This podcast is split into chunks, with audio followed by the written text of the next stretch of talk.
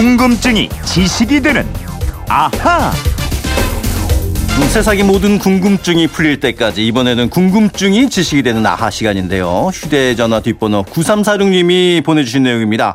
아, 궁금한 게 생겨서 문자를 보냅니다. 공자, 맹자, 노자, 장자 등 왜 중국의 유명한 학자 이름이 자자로 끝나나요? 궁금합니다. 꼭 알려주세요 하셨는데, 자, 여러분의 갖가지 궁금증을 해결해드릴 해결사, 오늘부터는요 바로 이분이 함께하겠습니다. 엠비씨 정다희 아나운서, 어서 오십시오. 안녕하세요, 정다희입니다. 자, 정다희 씨도 이제 오늘 저와 함께 처음으로 인사를 드리는 거니까 간단하게 네. 저는 누굽니다 한번 인사를 좀 해주시죠. 네, 안녕하세요. 저는 엠비씨 아나운서 정다희고요. 어, 저는 매일 점심 열두 시에 정오 음. 뉴스를 전해드리고 있습니다. 야. 또 라디오에서는 제가 두 시에 데이트 어. 사연 읽어주는 여자로 매 주말마다 인사드리고 있습니다. 자기소개를 하려니까 그냥 거의 홍보만 하면서. 예. 자, 이 궁금증을 좀 풀어드려야 될 것 같아요. 공자, 맹자니까 저는 생각나는 게 네. 학이 시습지면 부력열호야.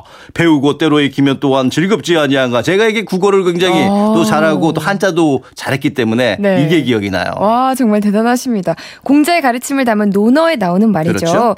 옛날에 저는요 이 논어가 공자가 쓴 책으로 알았는데 네. 아니더라고요. 음.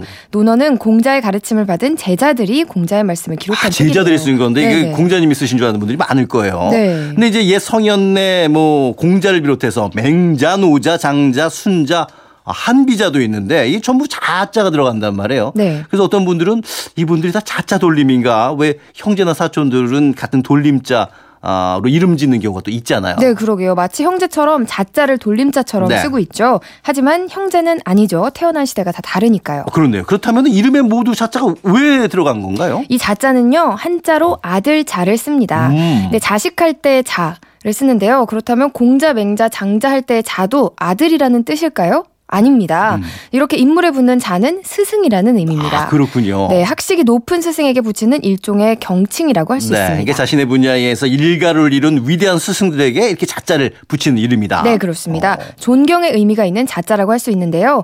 요즘 말로 하면 선생님, 스승님 정도로 음. 할 수 있겠습니다. 아까 논어에 나오는 한 구절을 말씀하셨는데 공자와 그 제자들의 대화를 기록한 논어를 보면 자왈로 시작하는 문장들이 많이 나오잖아요. 그렇죠. 이제 제자가 질문을 하면은 자왈 하면서 이렇게 말씀을 네. 하시잖아요. 그러니까 이 자왈은 선생님이 말씀하시길, 스승님 가라사대 뭐 이런 어, 뜻인데요. 그렇군요. 공자처럼 후대에 많은 영향을 미친 중국 성현 중에서 이 자자를 쓰는 인물로는 맹자, 노자, 장자, 음흠. 증자, 순자, 손자, 한비자, 관자 등이 있습니다. 어이구. 자, 이 중에 공자와 맹자는 유가를 이뤘고요. 노자는 도가, 손자는 병가, 순자와 한비자는 법가에서 각각 일가를 네. 이뤘죠. 그러니까 그래서 스승을 뜻하는 이제 자를 붙여줬다 이 얘기인데, 그렇다면은 이분들이 본명은 또 따로 있는 거겠네요. 네, 맞습니다. 공자의 본명은 공구입니다. 아, 공구. 네, 음. 물건을 만들거나 고칠 때 쓰는 그 공구가 아니고요. 네. 성이 공씨예요. 근데 이름이 좀 독특하시네요, 공구. 그렇죠. 예. 그리고 이름이 구, 언덕 구자를 씁니다. 네. 근데 하도 공자 공자 하니까 본명은 잘 모르고 공자가 이름인 그렇군요. 줄 아는 분들이 저도 많죠. 저도 공구인지 처음 알았고. 저도 처음 알았어요. 예. 그럼 맹자도 성이 맹씨고 이름은 또 따로 있겠네요. 네, 맞습니다. 맹자의 본명은 맹가입니다. 맹가. 맹씨의 스승을 뜻 하는 자가 붙은 거고요. 도가를 창시한 인물은 노자인데요. 노자의 성은 노씨가 아니고 이씨예요. 아. 그리고 이름은 또 이입니다. 그러니까 음. 이, 이가 노자의 본명이고요. 그렇군요. 어렸을 때 부른 이름은 담이라서 노담이라고도 한대요. 그런데 어. 왜 다른 사람처럼 성에 이제 그 자를 붙여서 이자라고 하지 않고 아무 관계없는 노자를 써서 또 노자라고 했을까요? 저는 네. 이게 갑자기 궁금해지네요. 저도 그게 네. 궁금하실 것 같아서 제가 미리 알아봤는데요.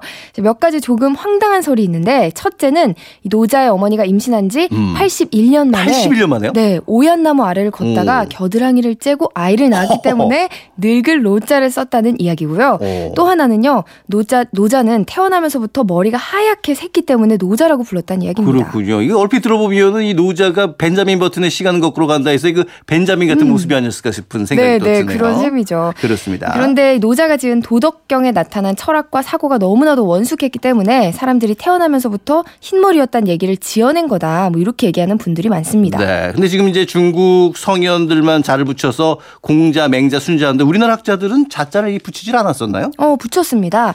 조선시대에 대학자 하면 생각나는 분이 또 퇴계 이황이잖아요. 이황을 이자로 부르기도 했고요. 또 우암 송시열도 학식이 굉장히 뛰어난 제자들이 많았고 불렸거든요. 음. 송시열을 송자로 부르기도 했습니다. 그렇군요. 아무튼 뭐 왜 자자가 붙나에 대한 궁금증이 많았는데 궁금증을 이 정다희 아나운서가 아주 잘 풀어주신 것 같은데 네. 자 그러면 오늘 구삼사육 님께 질문 주신 분께 선물도 보내드릴 테고 이분처럼 평소 궁금한 게 있는 분들은 어떻게 하면 될까요?